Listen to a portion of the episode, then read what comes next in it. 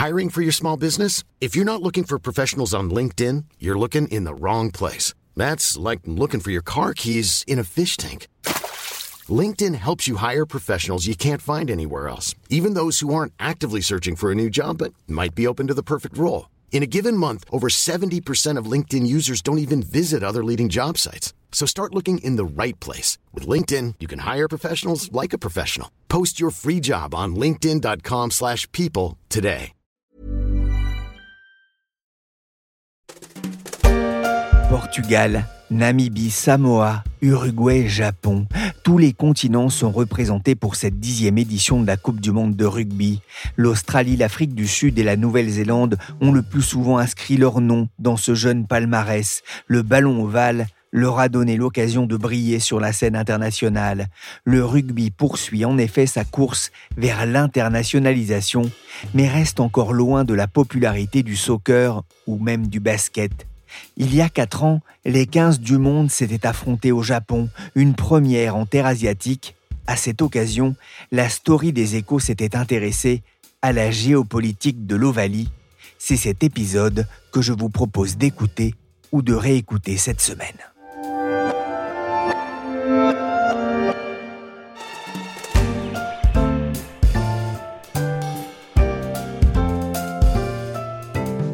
Souvenez-vous, le 19 septembre 2015 en France, lors de la Coupe du Monde de rugby, le Japon crée l'exploit et bat l'Afrique du Sud 34 à 32, provoquant la joie des commentateurs nippons captés par le site Rugbynistère.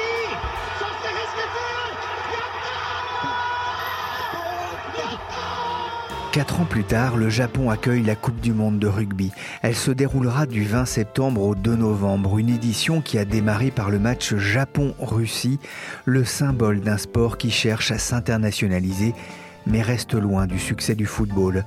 Je suis Pierrick Fay, vous écoutez La Story, le podcast d'actualité des échos, et j'ai rangé la boîte à baffes pour m'intéresser à la géopolitique du rugby. Ah, y a les Argentine, allez, allez Yes de l'équipe de France Une fin de match étouffante pour le 15 de France qui commence donc bien son mondial, mais la Coupe du Monde de rugby a déjà fait un autre gagnant, le Japon. J'ai appelé notre correspondant à Tokyo, Yann Rousseau, et je lui ai demandé si financièrement c'était déjà une bonne opération. Les organisateurs disent que c'est déjà une bonne opération avant même euh, le démarrage de la Coupe du Monde. Le Japon dit que ça va en gros doper son PIB de 216 milliards de yens. On est sur de 1,8 milliard Ils mettent là-dedans les dépenses des étrangers, les achats de tickets, euh, la poussée de consommation de produits à l'intérieur, euh, les infrastructures qui ont été payées. World Rugby, qui est la fédé donc qui organise la Coupe du Monde, dit aussi que l'événement va rapporter plus d'argent que la précédente Coupe du Monde qui était en Angleterre il y a 4 ans. Et donc ils sont très satisfaits.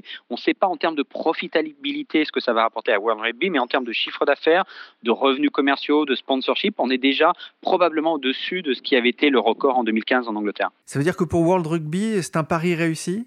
Oui, exactement. Pour euh, World Rugby, c'était au moment où ils ont choisi le Japon. Euh, il y a eu beaucoup de débats, beaucoup d'inquiétudes, parce que c'est la première fois qu'ils choisissaient un pays en dehors euh, de ce qu'on appelle les traditionnelles nations du rugby. Et donc, ils avaient peur qu'il n'y ait pas de réponse, qu'il n'y ait pas de spectateurs. Mais pour l'instant, ça marche bien. On n'est qu'au début, mais ils sont déjà très satisfaits et ils pensent que le pari est réussi. C'est une Coupe du Monde importante pour le Japon? Il n'y a pas un énorme enthousiasme euh, pour euh, le Japon. Euh, les gens à qui j'en parle ici va à peine qu'il y a la Coupe du Monde de rugby. Il faut se dire que la toute la communication d'État, d'entreprises, des associations, des fédés sportives est tournée vers les JO de Tokyo qui ont lieu dans un an, l'an prochain, euh, à l'été 2020. Et donc le message, c'est des beaux JO, c'est global, c'est universel. Donc on n'a que ça qui est rabâché à longueur de journée. Là-dedans, ça a été très dur pour les organisateurs de la Coupe du Monde de rugby de passer euh, le message de mais il y a aussi la Coupe du Monde de rugby. C'est un sport qui n'est pas très pratiqué ici. Il n'y a pas une équipe nationale qui cartonne. Le championnat est assez faible. Donc ça va très bien se passer parce qu'on est au Japon Japon et que ce sont les rois de l'organisation. Mais on ne peut pas dire qu'on en parle dans les rues. si vous débarquez à l'aéroport de Narita, le grand aéroport qui est en dehors de Tokyo, ou l'aéroport d'Aneda qui est en plein centre, ou à la Tokyo Station, la grande gare, vous savez pas qu'il y a la Coupe du Monde et dans les rues, vous n'allez pas le voir, à part quelques affichettes et quelques campagnes des brasseurs, des grandes marques de bière qui essayent de profiter de ça. Mais sinon, il n'y a pas un mouvement de fond sur le rugby. Alors Yann, derrière le Japon, c'est toute l'Asie qui fait saliver World Rugby? Exactement, l'Asie, c'est euh, le marché vierge pour le, rugby. Il y en a un tout petit peu euh, en Asie du Sud-Est. Il y a un petit tournoi qui est connu dans la région, mais qui n'a pas un énorme aura qui s'appelle Hong Kong Seven. Donc ce qu'il faut, c'est conquérir par le Japon, intéresser les autres grands publics de la région, et notamment la Chine. Hein. La Chine, c'est la grande cible naturelle à terme, mais pour l'instant, le rugby est quasi inexistant euh, en Chine. Personne ne connaît, personne ne suit. Mais ce que dit euh, World Rugby, c'est qu'en montrant doucement que ça marche au Japon, que ça marche ailleurs, on peut réveiller l'intérêt des sponsors, notamment pour qu'ils essayent de porter le rugby euh, en Chine, qui, comme tous les sports, vous savez, le foot il y a 15 ans en Chine, c'était rien. Maintenant, c'est un énorme marché avec des gros contrats et des clubs qui montent. On peut réveiller la Chine en organisant des Coupes du Monde en Asie. Oui, justement, hein, le Japon attend énormément de visiteurs et c'est le vrai défi, Yann, c'est y aura-t-il assez de bière pour tout le monde hein? Ah ben ça c'est le combat national, tout le monde s'est mobilisé. Il y a eu euh, au printemps, euh, les gens de World Rugby sont venus faire le tour de toutes les zones où il y a les, des stades, notamment en province, pour leur dire faites attention, le joueur, le, fan de rugby, le supporter de rugby boit beaucoup. Alors les études, quand on compare la consommation dans un stade de première ligue et la même consommation pendant un match de rugby dans le même stade quand c'est euh, Coupe du Monde il y a 4 ans, le fan de rugby, le spectateur de rugby boit six fois plus de bière que spectateurs de football. Donc il faut faire des stocks et donc tout le monde a euh, préparé des stocks. Il ne faut pas avoir euh, honte, il ne faut pas organiser la sécheresse. Et on a expliqué aussi euh, aux gens lors de cette tournée là au printemps, vous inquiétez pas si les fans arrachent leur maillot et sont torse nu dans la rue, il ne faut pas les arrêter pour ça. C'est comme ça qu'on fait dans le monde du rugby.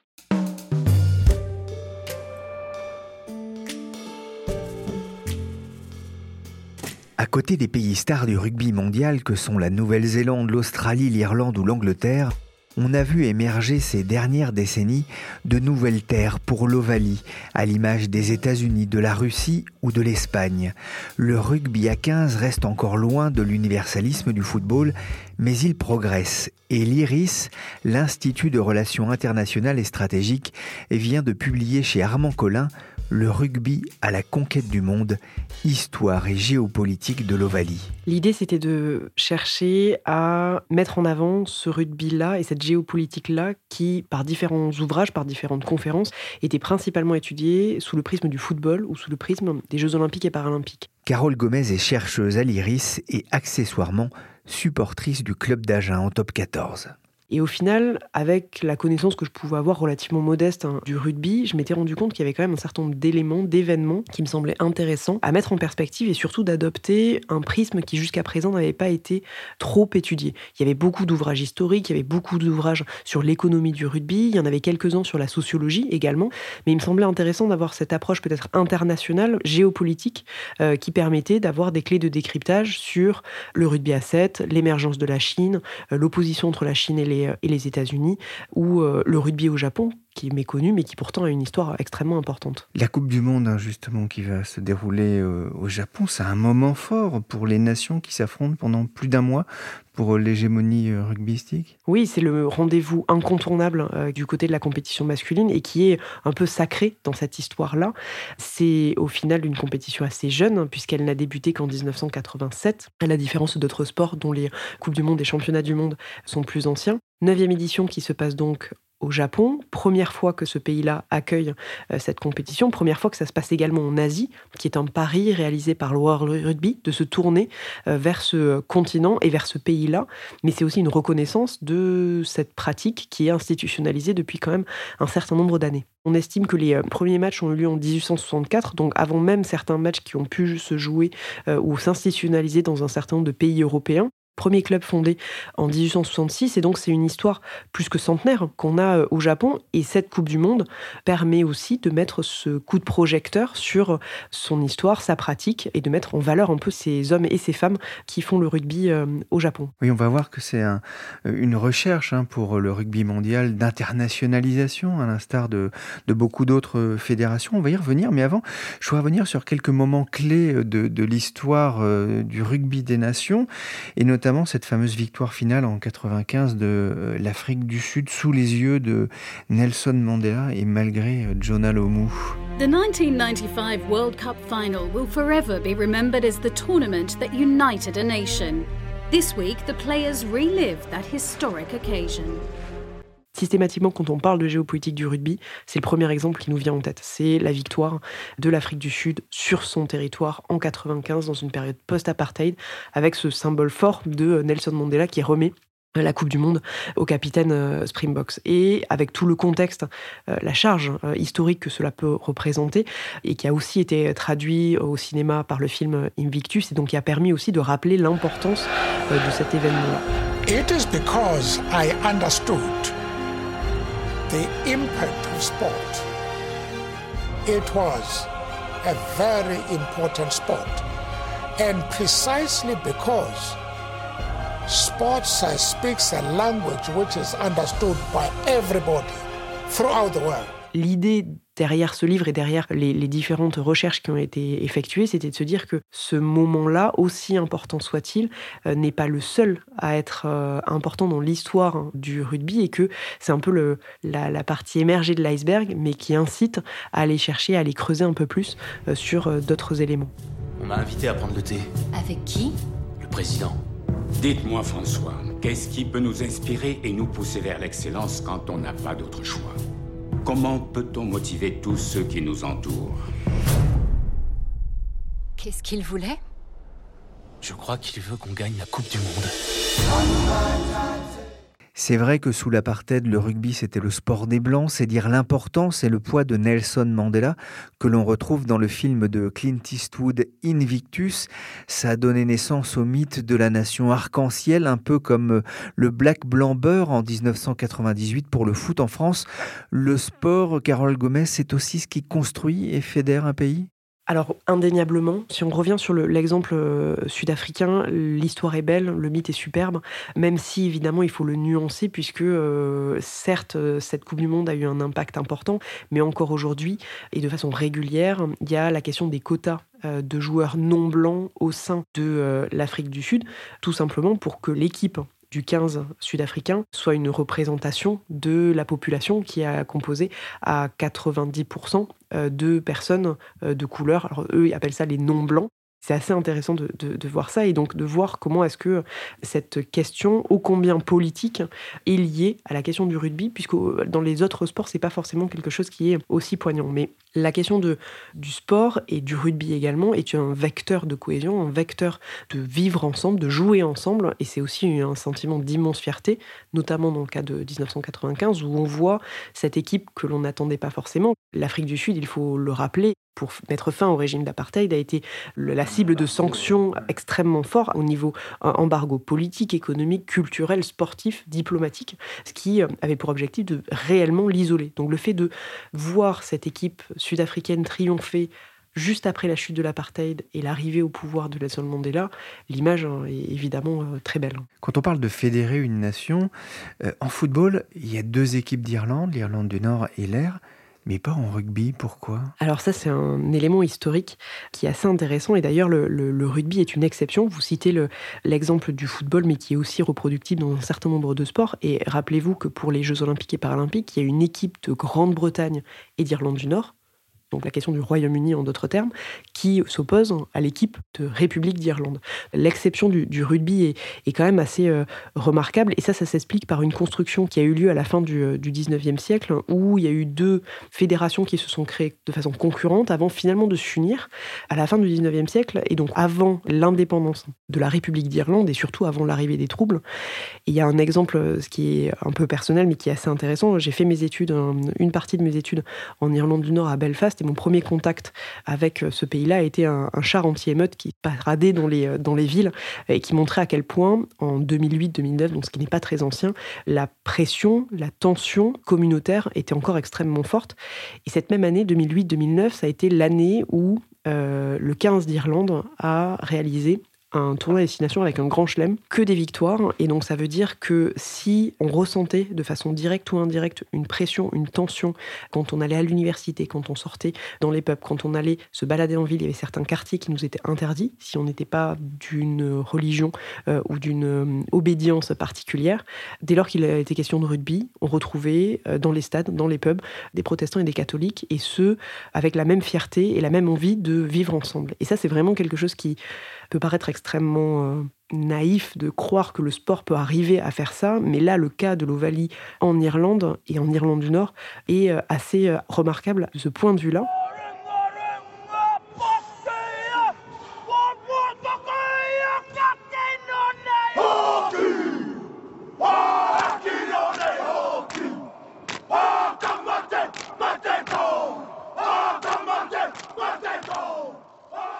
Il y a un autre phénomène intéressant. Dans un article datant de 2017 et publié sur le site geostrategia.fr, vous avez aussi analysé la fonction du rugby en Nouvelle-Zélande, sans aller hein, jusqu'à parler d'une religion, mais quand même.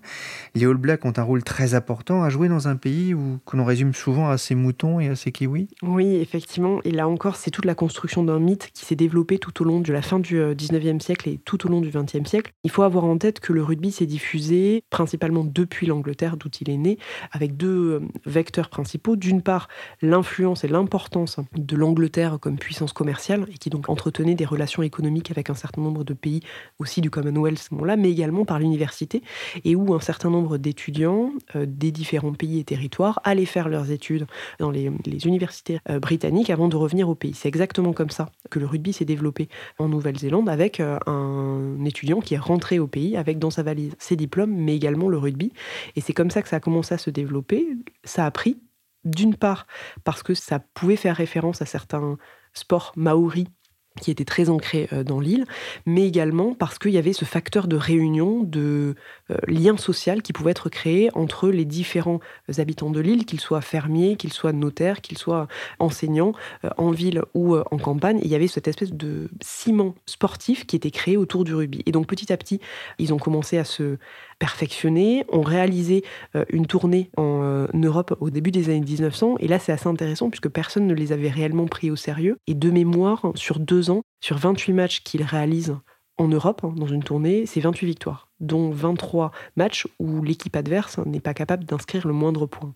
Et à partir de ce moment-là, il y a une, la construction d'un mythe, le fait qu'ils deviennent un peu les invincibles, les incontournables. Et donc, il y a toute une légende sur la raison pour les appeler les, les All Blacks, et donc ça permet au final, d'une part, de consolider leur identité à l'extérieur. Ils ne sont plus résumés à des moutons et à des kiwis exactement comme vous le citiez, mais comme à des personnes redoutables, mais également en interne de fédérer, d'avoir une image, une raison de fierté supplémentaire pour se développer. Et donc encore aujourd'hui, le 15, le 7, féminin comme masculin, sont considérés comme de réels ambassadeurs euh, du pays. Et dès lors qu'il y a un déplacement qui est effectué à l'étranger, on a toujours tendance à considérer que euh, ce sont des euh, presque hommes et femmes politiques à part entière qui portent haut les couleurs de la Nouvelle-Zélande. Ça veut dire qu'il y a une diplomatie du rugby? Exactement, dans ce cas-là, on peut voir quelque part une diplomatie du rugby être mise en œuvre et notamment des liens forts entretenus entre les différents pays.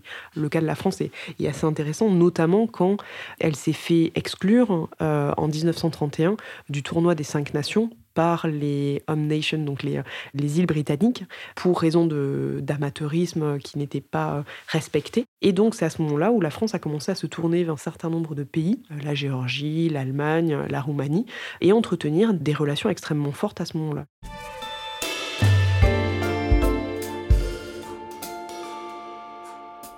On parle beaucoup et souvent des, valeurs euh, du rugby. Ce sont des valeurs qui peuvent aussi être mises en avant par euh, des gouvernements? Alors c'est toute la question épineuse. Est-ce que les valeurs de l'Ovalie euh, sont encore euh, intactes? Quelles sont-elles? Et est-ce qu'elles ne sont pas un mythe, quelque part un argument euh, marketing parfois utilisé par un certain nombre de fédérations ou de gouvernements? C'est indéniablement un élément que l'on retrouve dans la communication d'un certain nombre de gouvernements, même de, de villes ou de pays qui veulent accueillir de grands événements sportifs ou qui veulent justifier un investissement dans ce domaine-là. Mais ce qui est sûr, c'est qu'aujourd'hui, ces valeurs-là de l'Ovalie ne sont sans doute plus les mêmes qu'elles étaient il y a de ça ne serait-ce qu'une vingtaine d'années, euh, avec tous les bouleversements qu'on a pu voir, avec la question de la professionnalisation, avec le développement euh, de euh, la hum, pratique, avec une densification des matchs. Et donc c'est une vraie question que d'ailleurs je, pose dans l'ouvrage, à savoir bah, quelles sont-elles et est-ce qu'elles ont encore un sens aujourd'hui? Et la réponse? C'est pas une réponse définitive que je fournis, puisque au final, s'il y a des éléments qui nous permettent de dire que oui, ces valeurs existent encore, la professionnalisation a un peu changé euh, les choses et que euh, on ne se retrouve plus forcément dans les mêmes euh, logiques qui prévalaient jusqu'à présent. Et donc, il va aussi falloir se poser la question de savoir est-ce qu'on est d'accord qu'on ferme ce chapitre-là des valeurs du sport qui sont indéniables, mais qu'il ne faut pas non plus sacraliser, puisqu'il y a un certain nombre de choses qu'on voit aujourd'hui dans le rugby qui vont clairement à l'encontre de ces, de ces valeurs-là. Oui, qu'on parle quoi? Je sais pas moi fait Dominguez, encore il fait le passe à 3 tonnes, Dominguez il prend le ballon, il se retourne, pied gauche il tape, on est capable de le presser là. Merde. On se prend pour qui? Carole Gomez, qu'est-ce qui peut favoriser la mondialisation du rugby? Alors, déjà, petit élément, la Fédération internationale de rugby, qui s'appelle le World Rugby, regroupe en son sein seulement 121 fédérations membres et affiliées. donc là encore, c'est rien par rapport aux plus de 210 euh, fédérations membres de la fédération de football, de la fédération de volley, de la fédération d'athlétisme. Donc il y a déjà ce gap-là euh, qui est extrêmement important. Là encore, il faut remettre dans un contexte peut-être plus large, puisque il ne faut pas oublier que en 1987, date de la première Coupe du Monde, il n'y avait que huit fédérations euh, membres de cette fédération internationale. Donc il y a eu une explosion en l'espace d'à peine 30 ans, même si aujourd'hui on constate une espèce de ralentissement de ce nombre de fédérations qui se tourne vers la fédération internationale pour devenir membre. Mais, et c'est la, thèse que je développe dans le livre, à mon sens, je vois deux éléments de développement extrêmement importants. Le premier, c'est le rugby à 7, euh, qui est devenu euh, sport olympique depuis euh, les Jeux de Rio, avec l'objectif de perdurer et de s'inscrire dans le temps, et qui par ce simple fait, a attiré au rugby un certain nombre de pays qui jusqu'à présent n'étaient pas forcément connus pour avoir une pratique euh, extrêmement importante du rugby. On peut penser aux États-Unis, on peut penser également à la Chine. Euh, et l'exemple de la Chine est assez intéressant puisque selon des rapports de World Rugby, on estimait à peu près à 4000 joueurs dans les années 2010. Aujourd'hui, donc en l'espace de à peine 10 ans, ils en sont à 120 000 à peu près. Et donc c'est aussi quelque chose euh, qui est à noter. D'une part, ce développement du nombre de pratiquants, également la volonté d'être euh, présent sur les tournois de rugby à 7 avec potentiellement à la clé une médaille olympique, ce qui est toujours important dans l'esprit d'un certain nombre de pays, mais également des investissements forts où on sait que Alibaba, le géant chinois, n'a pas hésité à passer en 2016 un partenariat avec le World Rugby euh, de 100 millions de dollars pour développer cette pratique, encourager un certain nombre de territoires à se tourner vers le rugby. Donc ça, à mon sens, c'est le premier axe extrêmement important de développement euh, du rugby euh, à 7, où il va y avoir de nouveau une hiérarchie qui n'est peut-être pas aussi figée euh, qu'elle peut l'être pour le 15, au féminin comme au masculin, avec potentiellement une façon de, rebattre les cartes hein, de façon plus égalitaire également. Et l'autre élément euh, qui me semble être une vraie marge de progression de la part de World Rugby, c'est le, développement de la pratique, où il y a, là encore, euh, des efforts qui ont été entrepris depuis une quinzaine, dizaine d'années, et où si on comptabilisait les femmes parce qu'il fallait le faire hein, jusqu'à quelques années, aujourd'hui, un vrai plan et une vraie stratégie euh, a été mise en œuvre, qui passe aussi par le, le décompte. Euh, il y a un exemple que je cite dans le livre qui est au début des années 2000-2010, euh, on estimait à peu près le nombre de pratiquantes entre 1 million, 1 million 5, ce qui est quand même une fourchette assez importante. Et puis petit à petit des années, euh, notamment à partir de 2010, on voit ce chiffre se préciser avec des actions concrètes être menées sur un certain nombre de territoires et avec un certain nombre de pays qui se découvrent un intérêt pour le rugby à 15,7, puisque ça ne nécessite pas forcément les mêmes qualités physiques. Et on en est aujourd'hui à 2,7 euh, millions de pratiquants, ce qui représente à peu près un quart du nombre de joueurs au total à l'échelle du monde. Bon, il y a encore du travail. Carole Gomez raconte notamment qu'au Tonga, le ministre de l'Éducation a interdit la pratique du rugby aux petites filles au nom de valeurs d'esthétisme et de protection de ces êtres vulnérables que sont les filles.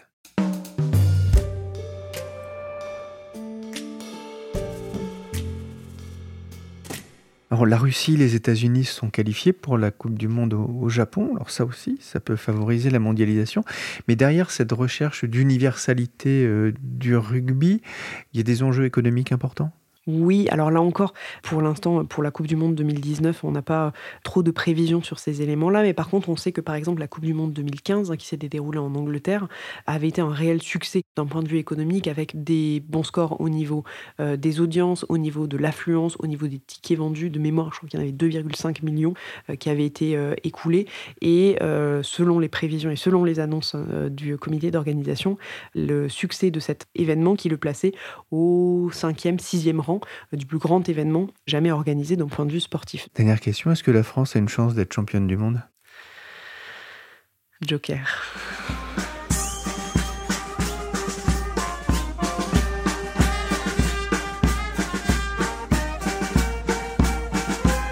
Merci Yann Rousseau, correspondant des Échos à Tokyo, et merci Carole Gomez. Le rugby à la conquête du monde, préfacé par Pascal Boniface, est édité par Armand Collin.